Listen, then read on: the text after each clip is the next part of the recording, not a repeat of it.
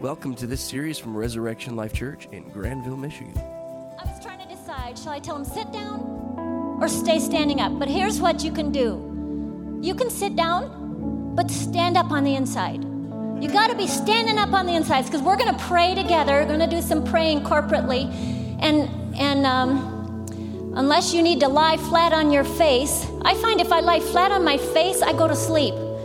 So, um, my best position praying is actually walking. I love just, and the faster I walk, the harder I pray, and I, I just have to keep moving.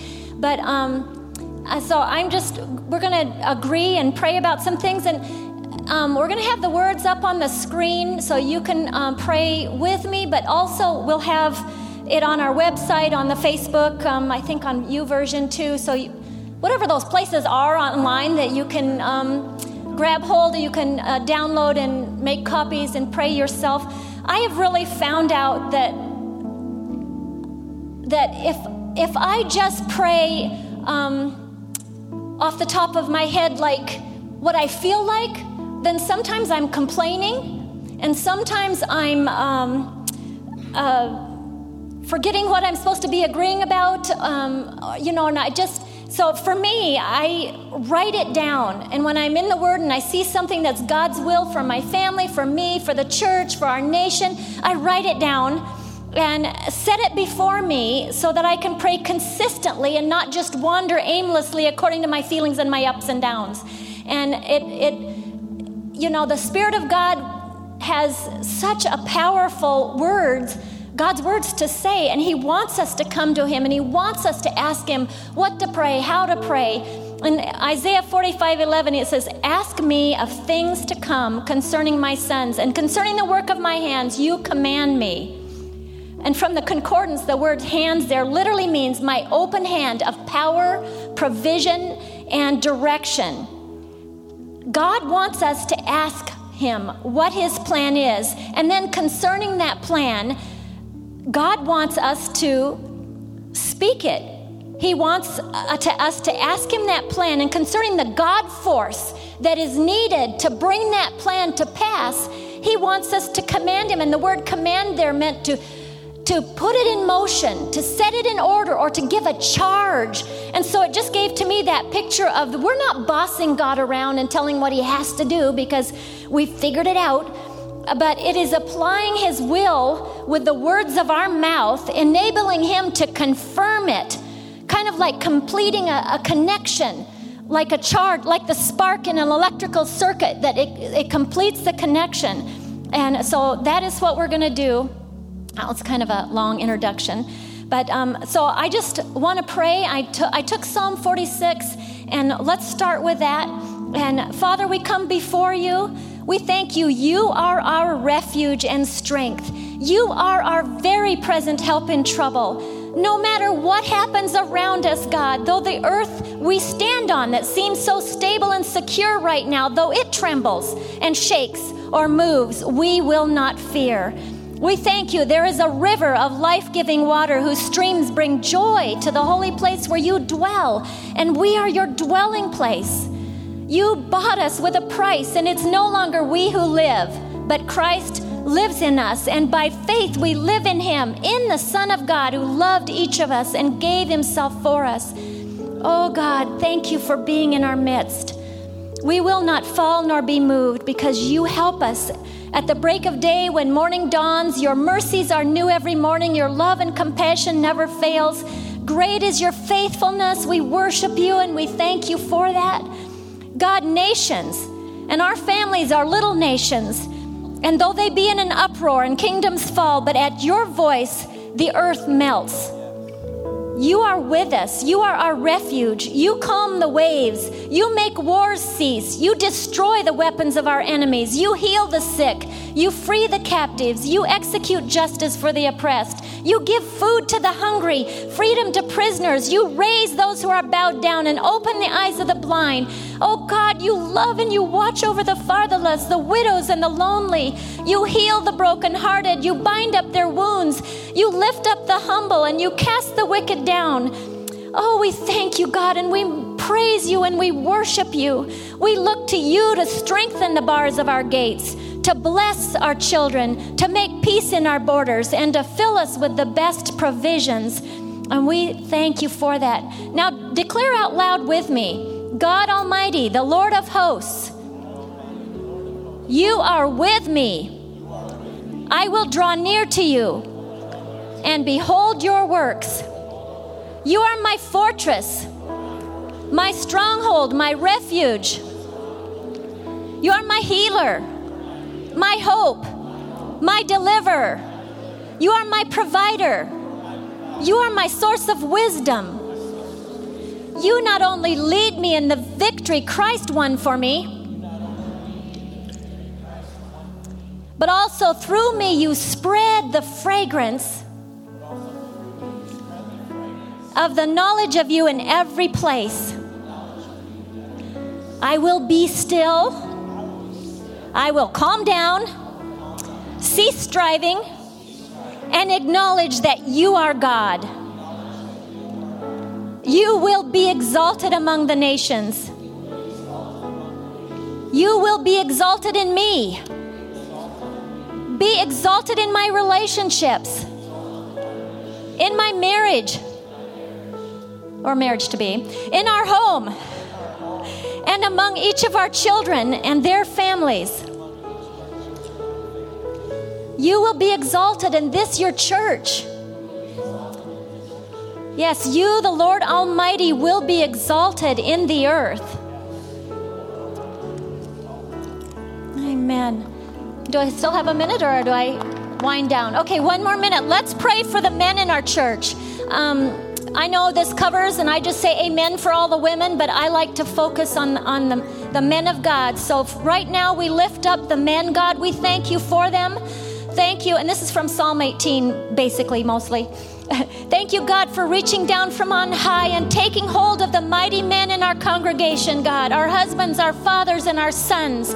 You are the one who is faithfully there to draw them out of deep waters. You're the one who delivers these men from every strong enemy. God, whenever they're confronted by things too difficult for them to resolve, you are their support. And we thank you for that, God. Thank you for bringing them out into a broad place, for delivering them because you delight in them. God, reward our men according to Christ's righteousness. We thank you that each of them are forgiven and they're cleansed, and in Christ, our mighty men are blessed. We pray that they will follow the ways of the Lord, that they will keep your word in their heart, and they will flee from sin. I pray they will experience your mercy and be merciful to others. Oh God, may our men receive the cleansing of your blood that is provided for them so that they may walk blameless and pure as you are. God, thank you today for lighting their lamps, enlightening their darkness, enabling them to run through a troop and leap over a wall. You are their shield to them as they trust in you each day. God, it is you who arms each man with strength and makes their way perfect. It is you who makes their feet like the feet of a deer. You set our men on high places. You show them who the true enemy is, and you teach their hands to make war against the devil. You strengthen their arms to bend the bow to bring down the enemy. And we thank you for giving our men the shield of your salvation and holding them up with your right hand, and with your gentleness, making them great, enlarging their paths so their feet won't sleep slip. And God, you arm them with strength for the battles they face. You subdue under them every enemy who rises up against your will being done in their lives and through them.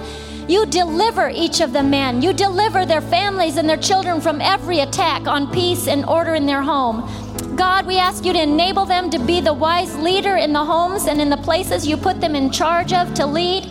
It is you, God, who makes things right in their life, who brings correction, who brings balance and order.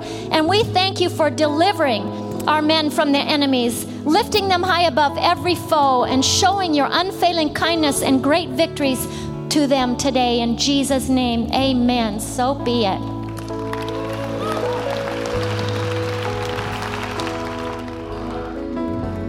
Hey, would you be seated for a few minutes? I'm going to teach. This is kind of like a sandwich. She's the bread, I'm the meat, and she's coming back up with more bread in a little bit. We're going to pray some more. And, uh, you know, what Jeannie was talking about, uh, until about 250 years ago, all Christians prayed with prayer books. How many of you knew that? Oh, you listen to me. Um, the impromptu prayers that most of us pray are really a very new thing in Christianity. For the most part, prayers uh, have been in a prayer book. Uh, you go to a Jewish synagogue, and uh, we, have been several times. We, we, love to go, especially in Israel, right? Because uh, I remember the first time I, I, went, I had Pastor Joe with me, and uh, we, were, we were having a Shabbat dinner with an Orthodox Jewish family, and they took us to synagogue, and, and I thought it was just going to be boring, all right? Well, well, the first thing that we noticed, they sat us down, and there's an, there's an M16 under the chairs right in front of us, and a, about a three year old kid playing with it. and uh, we're, look, we're, we're, looking, and I mean, like every guy in the place has got a, a Jericho pistol or a, uh, a rifle over his shoulder. And uh, 80% of the service was prayer. Right? And it was praying Psalms. Just praying the Psalms. Everybody together praying the Psalms. Um, and Christians, you know, if you've come from, a, uh, for example, a, a, Methodist background with, with John Wesley, John and Charles Wesley, uh, the Wesleyans had a prayer book. Every, every, every Christian group had a prayer book to help Christians pray so that we wouldn't, like Jeannie said, kind of forget what we were doing. Um, but you could, you could use that prayer book to pray. And uh, I think there's no better prayer book than the Bible. There's all kinds of prayers, great, powerful prayers in the Bible. And uh, I wanted to look at, at just a few. Um, um, actually, we're just going to probably look at one prayer today. I wanted to look at the book of Nehemiah for just maybe 10 or 15 minutes. Now, Nehemiah is not a prophet, uh, he's not a preacher. He's not a king. He is a politician. In fact, um, the Bible says he's the, he's the cupbearer, but a cupbearer was more like a prime minister, right? Uh, he was the, we could say he was, he was the prime minister's number one assistant, right? So he didn't just run around with a cup. He was a very, very important man. Now, in the book of Nehemiah, Nehemiah goes to rebuild the walls of Jerusalem. They've been broken down for, for years. And in this book, this politician, remember, this is not a priest or a prophet. This is, this is, this is a politician. He prays nine different prayers. Nine times we, we find him praying. Uh, every time there's a problem, this guy's praying, right? And uh, you can really look here and find out when to pray, why to pray, and uh, how to pray. Right? Learning from Nehemiah right? And, and the first thing that we learn from Nehemiah is pray before you do anything else, right? The, the, the book starts out, someone comes from Jerusalem and tells him the walls are broken down. He said, and the people are depressed and things are terrible. And the Bible says, well, so it was when I heard these words that I sat down and wept. And I mourned for many days. I was fasting and praying before the God of heaven. So, first thing, he hears this bad news and he prays, and he says many days. It's about four months, if you look at the calendar, that he's praying about this situation for about four months. You know, we, we feel like if we pray four days about something, you know, we're, we've like worn God out and ourselves out. But he's praying for four months about it, right? And here's what leaders do leaders make prayer a number one priority, losers make prayer a last resort. How many of have ever heard this phrase? All we can do is pray. I mean, we're down to prayer. it couldn't be any worse than this, right?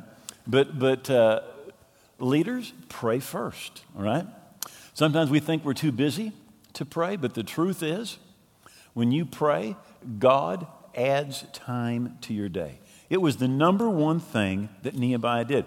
Now, he was a man of action, but he didn't act until he had a plan from God. Know, prayer shows our dependence on God. We're acknowledging, God, we need your wisdom, we need your help, we know we can't handle it. And as someone has said, prayerlessness is the height of pride. The reason we don't pray is because we believe we can handle it ourselves.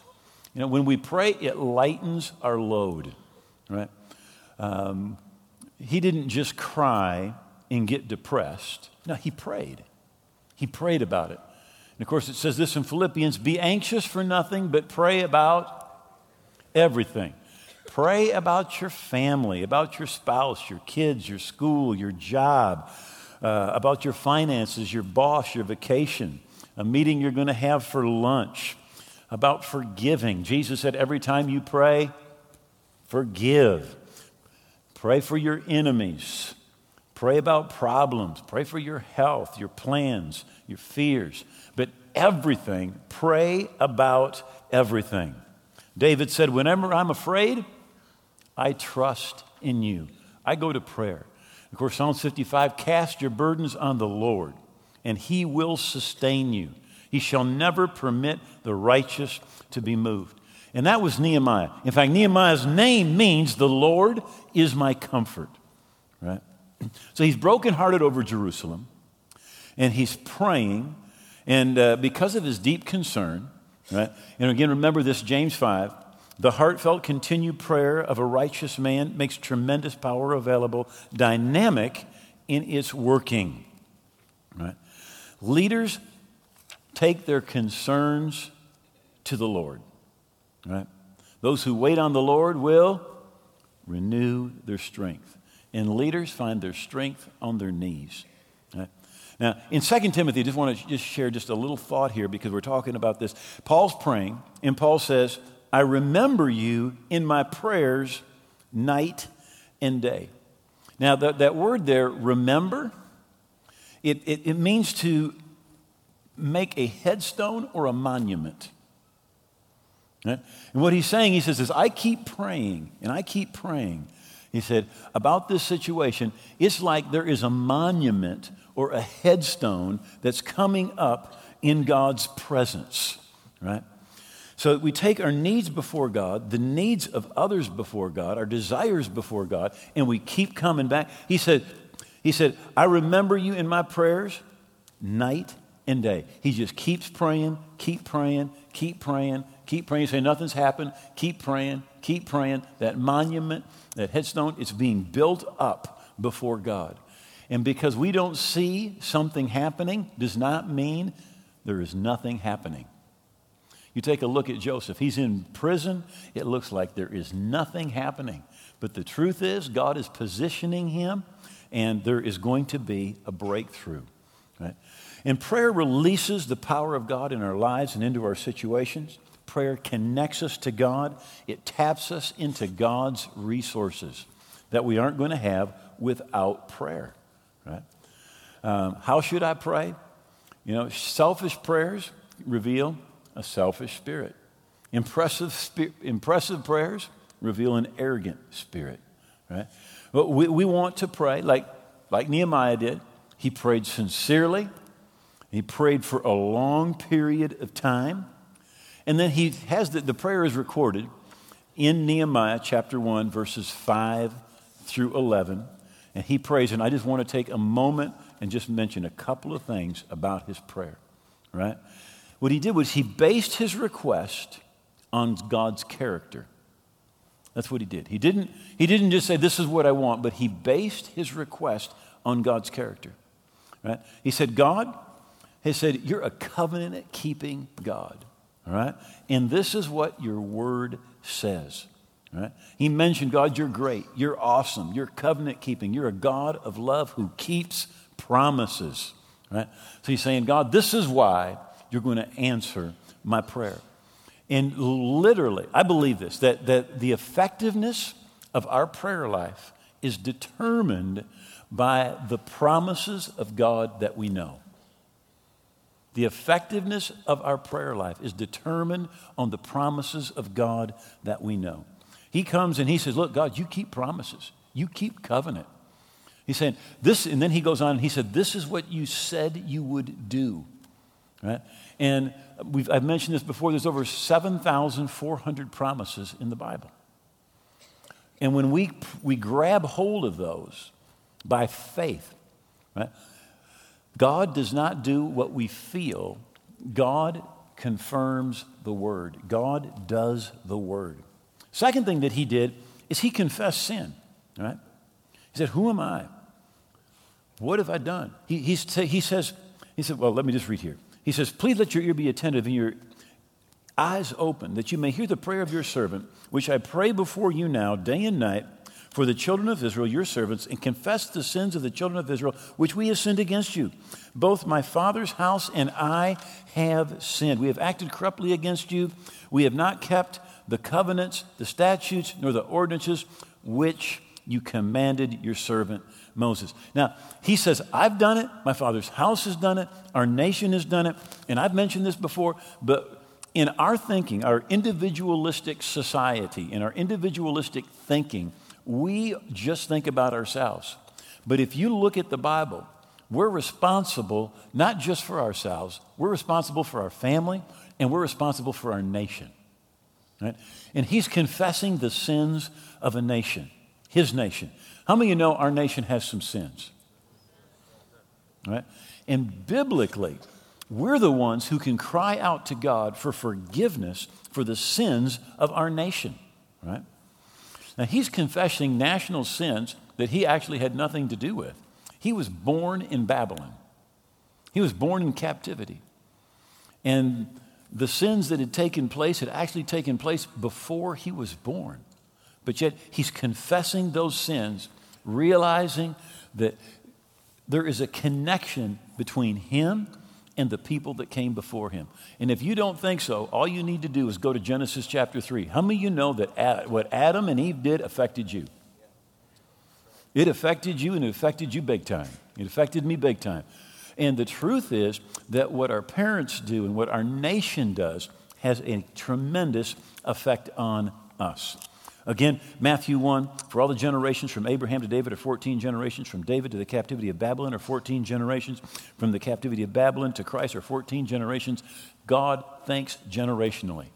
You and I, we just think about ourselves. I'm a rock, I'm an island. But it isn't true. Right? We're connected. And so, what he's doing is he's praying. And again, I would, I would just take you to Genesis chapter 4, where God said to Cain, Where's your brother? And he said, Am I my brother's keeper? How many of you know we are? We're connected. We're connected. All right? So, our society says I have to do what's best for me. I just have to think about me. Right? I got to do what makes me happy. Right? Instead of realizing what you do affects everybody around you. Right? Leaders accept the blame, losers pass the buck. Leaders accept the blame, but they share the credit. Losers are excusers and accusers, right? Um, he said, We have sinned against you. And ultimately, every sin is against God. And then he literally, in his prayer, he proclaims the promises of God. Remember, I pray, the word that you commanded your servant Moses, saying, If you're unfaithful, I'll scatter you among the nations. But if you return to me, and keep my commandments and do them. Though some of you were cast out to the farthest parts of heaven, yet I will gather you from there. I will bring them to the place which I have chosen as a dwelling for my name. He says, You know, we are coming back to you. We're praying. You said if we do this, you would bring us back. You know, and again, 7,400 promises, and all of those promises are yes and amen. They're yes and amen. So he's putting God in remembrance of his word. And really, that's what faith is. Faith is confidence that God will do what God said he was going to do. All through the Bible, the, the, the, people of God, when they pray, they remind God of his promises. They remind God of what he said. It's true about David, it's true about Moses, true about Elijah, true about Abraham, true about the prophets. Right? So we need to know those promises, right? And when we do, that activates our faith, right? Prayer transforms God's word into performance, right? Uh, I heard about a person who had a dream. And in their dream, they were, they were in heaven and they were in a warehouse, right? And they, they, they looked, and this warehouse was just full of all sorts of things. Everything you could think of, this warehouse was full. All of them had tags on them. And uh, he said to the angel, What are these? And he says, Well, look at the tag. And he looked at the tag and it said, Never asked for. Never asked for, right? The strength of our prayer life is based on how well we know the promises of God. And the secret of successful prayer is to claim God's promises, right? And be specific. He was specific. He says, You've redeemed by your great power, by your strong hand. Right? And then listen to this Give your servant success today by granting him favor in the presence of this man. Now, this man was the king. Now, he was going to go before the king, and, and we have a hard time thinking about this, but the king had the power of life and death. And the actual rule in the empire was anyone who came into the king's presence sad, they killed you. I kind of like that, don't you? How many you know some people, they just show up and they just drain all your energy? All right? Well, the king had it really set up where, man, you couldn't come into his presence even sad. And when he comes into his presence and the king says, Look, your face is sad, he said, I was very afraid. All right? And I said to the king, and I prayed to God. How many of you know some prayers are short? I mean, he was like, I need it, and I need it right now. All right? So he's coming into this presence of this king who has the power of life and death. And he's really the king's number one guy, and he's asking for a three year leave of absence. Right? So, what does he do? He says, God, give me success today. How many of you have never prayed for success? Now, if you've never prayed for success, I want to recommend that you get a job where you can. Get, get, a, get a job where you can. And, and literally, he prays for success. And I believe with all my heart that we should do the same thing. We should pray for success. If you can't ask God for success at what you're doing, do something different. Right? So, in his prayer, what he does is he prays a long time. And, and what we're given is just a condensed version of, of what he prayed. And it became very clear, it became very specific as he, as he spent time in prayer, right? And we see in his prayer his conviction. We see in his prayer his confession of sin. We see his confidence, his faith. He says, God, this is what you said, and this is what I'm asking you to do. Right? And then I just want to close with this thought. Honey, would you come on back up again? He, pr- he, he prays, and he, he is willing to be a part of the answer. Right? He's willing to be a part of the answer. And it's, there are prayers where it's not possible for you to be a part of the answer. But when you pray a prayer when you can be a part of the answer, you always need to say, God, I'm here. Lord, use me. Lord, send me. You know, as in, in, in leadership, uh, I've taught for years this is never ask somebody to do something you're not willing to do. Never ask somebody to do something you are not willing to do. And when he prayed, he said, God, I'm willing to be used. And God ended up saying, You know, you're a politician, but I'm going to use you to do my will. And he is one of the greatest heroes of the Old Testament. Again, not a priest, not a prophet, politician. Somebody who had what we would call a secular job, a man of prayer who connected with God, believing what God said. Right. right. Um, that was an awesome word.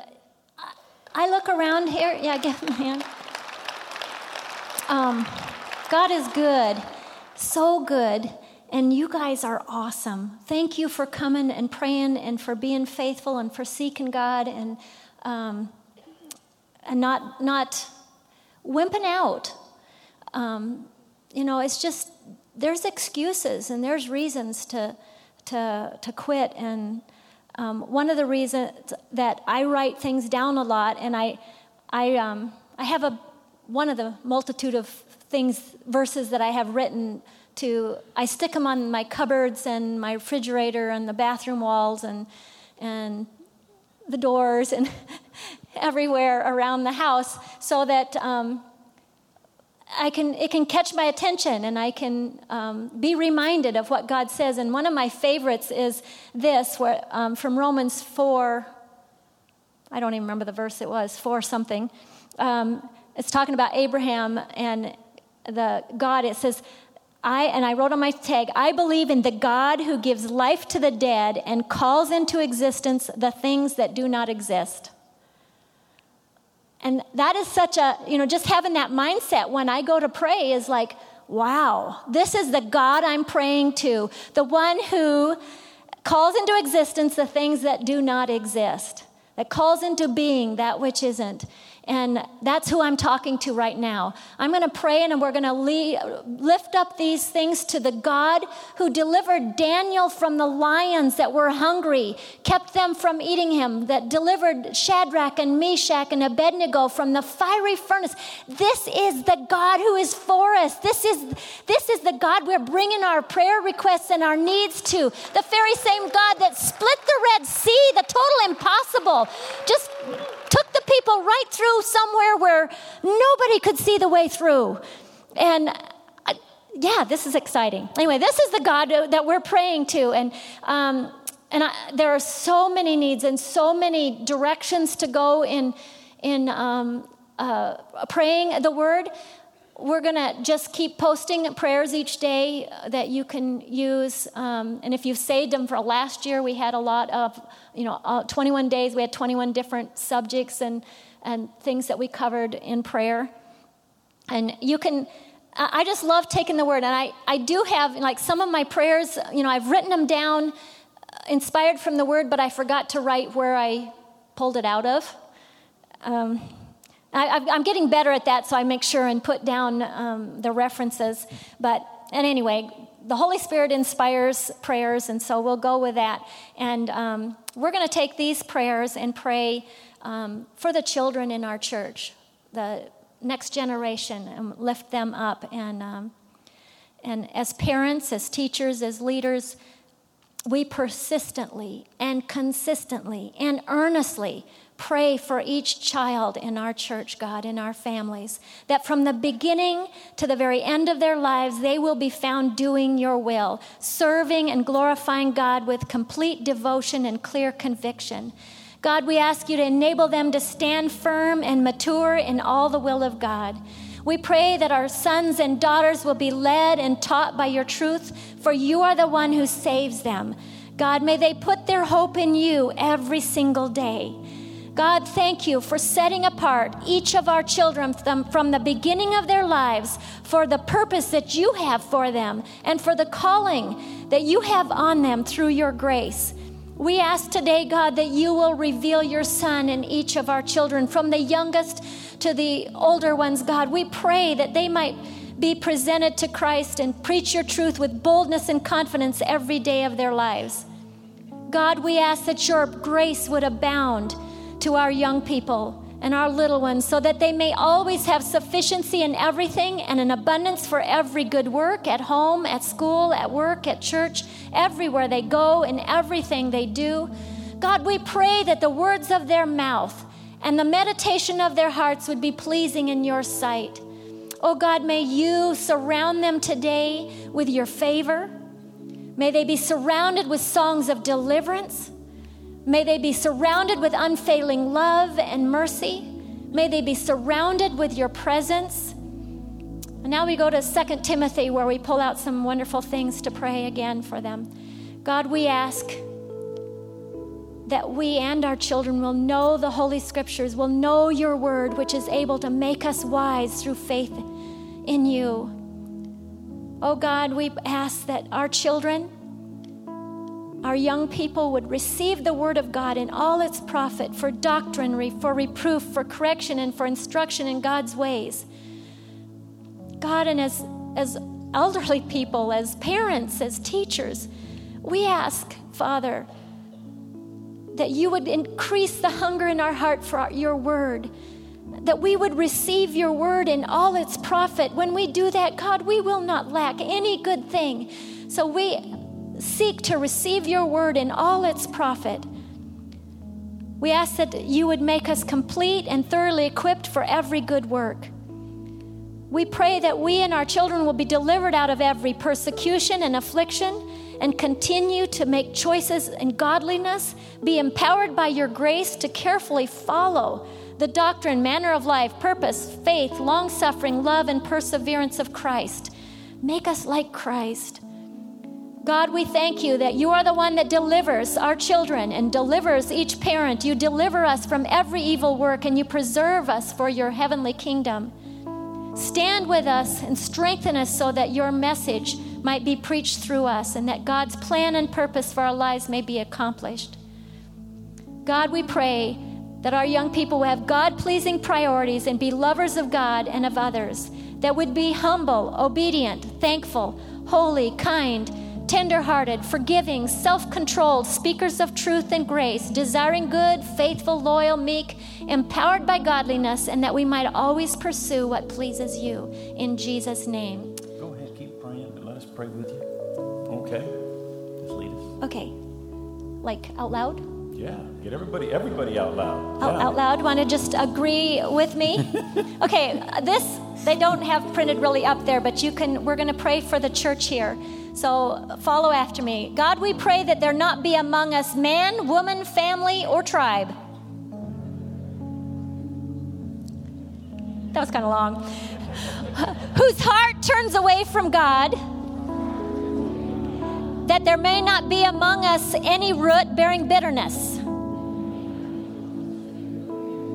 That no one would deceive themselves in their heart by saying, I can have peace though I follow the dictates of my heart. We seek you for peace. We thank you for giving us favor within this community. Add to our church daily those who are being saved. We pray for each member of this church to understand how they fit into the body. So you can knit and join us together. And we can all have an active part and cause the body to grow. Daily sanctify us, cleanse us with the washing of water by the word to make us your glorious church without spot or wrinkle, making us holy and without blemish. God, fill each member with your Holy Spirit that we might all know the things that have been freely given to us To know the things freely given to us and be empowered to be bold witnesses and be empowered to be bold witnesses in our community. Our community. We put a hedge of protection around this church, We put a hedge of protection around this church, around every department, around every department, around every outreach ministry, every outreach ministry, every staff every staff, and volunteer, volunteer, and every member of the congregation every member of the congregation. against every fiery dart of Satan. against every fiery dart of Satan. By the blood of the Lamb and the word of our testimony, By the blood of the Lamb and the word of our testimony, we overcome the devil. we overcome the devil. Amen. Thank you, Lord. In Jesus' name. Jesus' name. Hey, every head bowed, every eye closed for just a moment. If you're here but you're not right with God, you're away from the Lord, or you've never given your life to Him, and you say, I'm hungry for God. I want to come home. I want to get right. I want to be forgiven. I want the good life, the abundant life Jesus said that He came to give me. If that's you, I'm going to count to three in just a moment. I want you to lift your hand. And we're going to pray together. God's going to meet you right here in this place. And you're going to leave forgiven, right with God, on your way to heaven. Now, Jesus said, I'm the way, the truth, and the life, and no one can come to the Father except through me. That means that all of my efforts will never make me right with God, and all of your efforts will never make you right with God. There's just one way, and that's Jesus.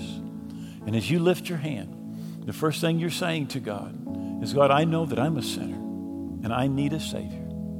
And I understand there's only one Savior, and that's Jesus. And I'm coming to Him today to be saved and to be forgiven. One, you lift your hand, you're saying, God, I understand that I need to turn my back on my old life, and that's what I'm going to do. I'm not going to live for myself anymore. I'm going to live for Jesus every day. Two, now get ready. As you lift your hand, you're saying, God, today I'm going to receive Jesus. I'm going to pray. He's going to come into my heart. He's going to blood wash me from my sin. He's going to make me a new person on the inside, a part of your family on my way to heaven. Three, lift that hand up right now. Lift it up. Say, pray with me. I'm not right. Thank you. I see that hand. Are there others? Thank you. God bless you. And God bless you. Somebody else. Include me. Not where I should be. In the back. Two more hands back there. Thank you. All right. Another hand there. Okay. Would everybody please stand for just a moment? Now, if, if you lifted your hand, would you look right at me? Would you please move to the aisle that's nearest you? Grab the person you're with, whatever you brought a Bible, a, a coat, whatever you need, but make your way right here. We're going to pray, and God is going to meet you right here. We're going to say amen in just a moment. When we say amen, you're going to be right with God. Your past is going to be gone. You're going to be a part of the kingdom. He's going to make you brand new on the inside. This is your day. Awesome. I'm right down. Romans chapter 10 one of the greatest promises in the Bible. Romans 10 13. Right? It says that whosoever, this means you, this, all you, you pray this prayer from your heart, and this is going to work every time. Whosoever will call on the name of the Lord will be saved. And we're going to call on his name the way the Bible shows us to. God's promise is when we say amen, you're going to be forgiven. You're going to be right with God. You are going to be forgiven, saved, on your way to heaven. So, everybody, would you just take one hand, put it over your, your heart, lift your other hand towards heaven, and let's pray together with them. Say, Oh God, I believe Jesus died on the cross. I believe his blood paid for my sins. And I believe that he rose again. I receive him today as my Savior and my Lord. I'm going to live for Him every day. Thank you for blood washing me from my sin. That my past is gone. That I am your child, a part of your family, on my way to heaven. In Jesus' name, amen. Awesome, awesome, awesome. Thank you for listening to this series. For more information, call 616 534 4923 or visit us at reslife.org.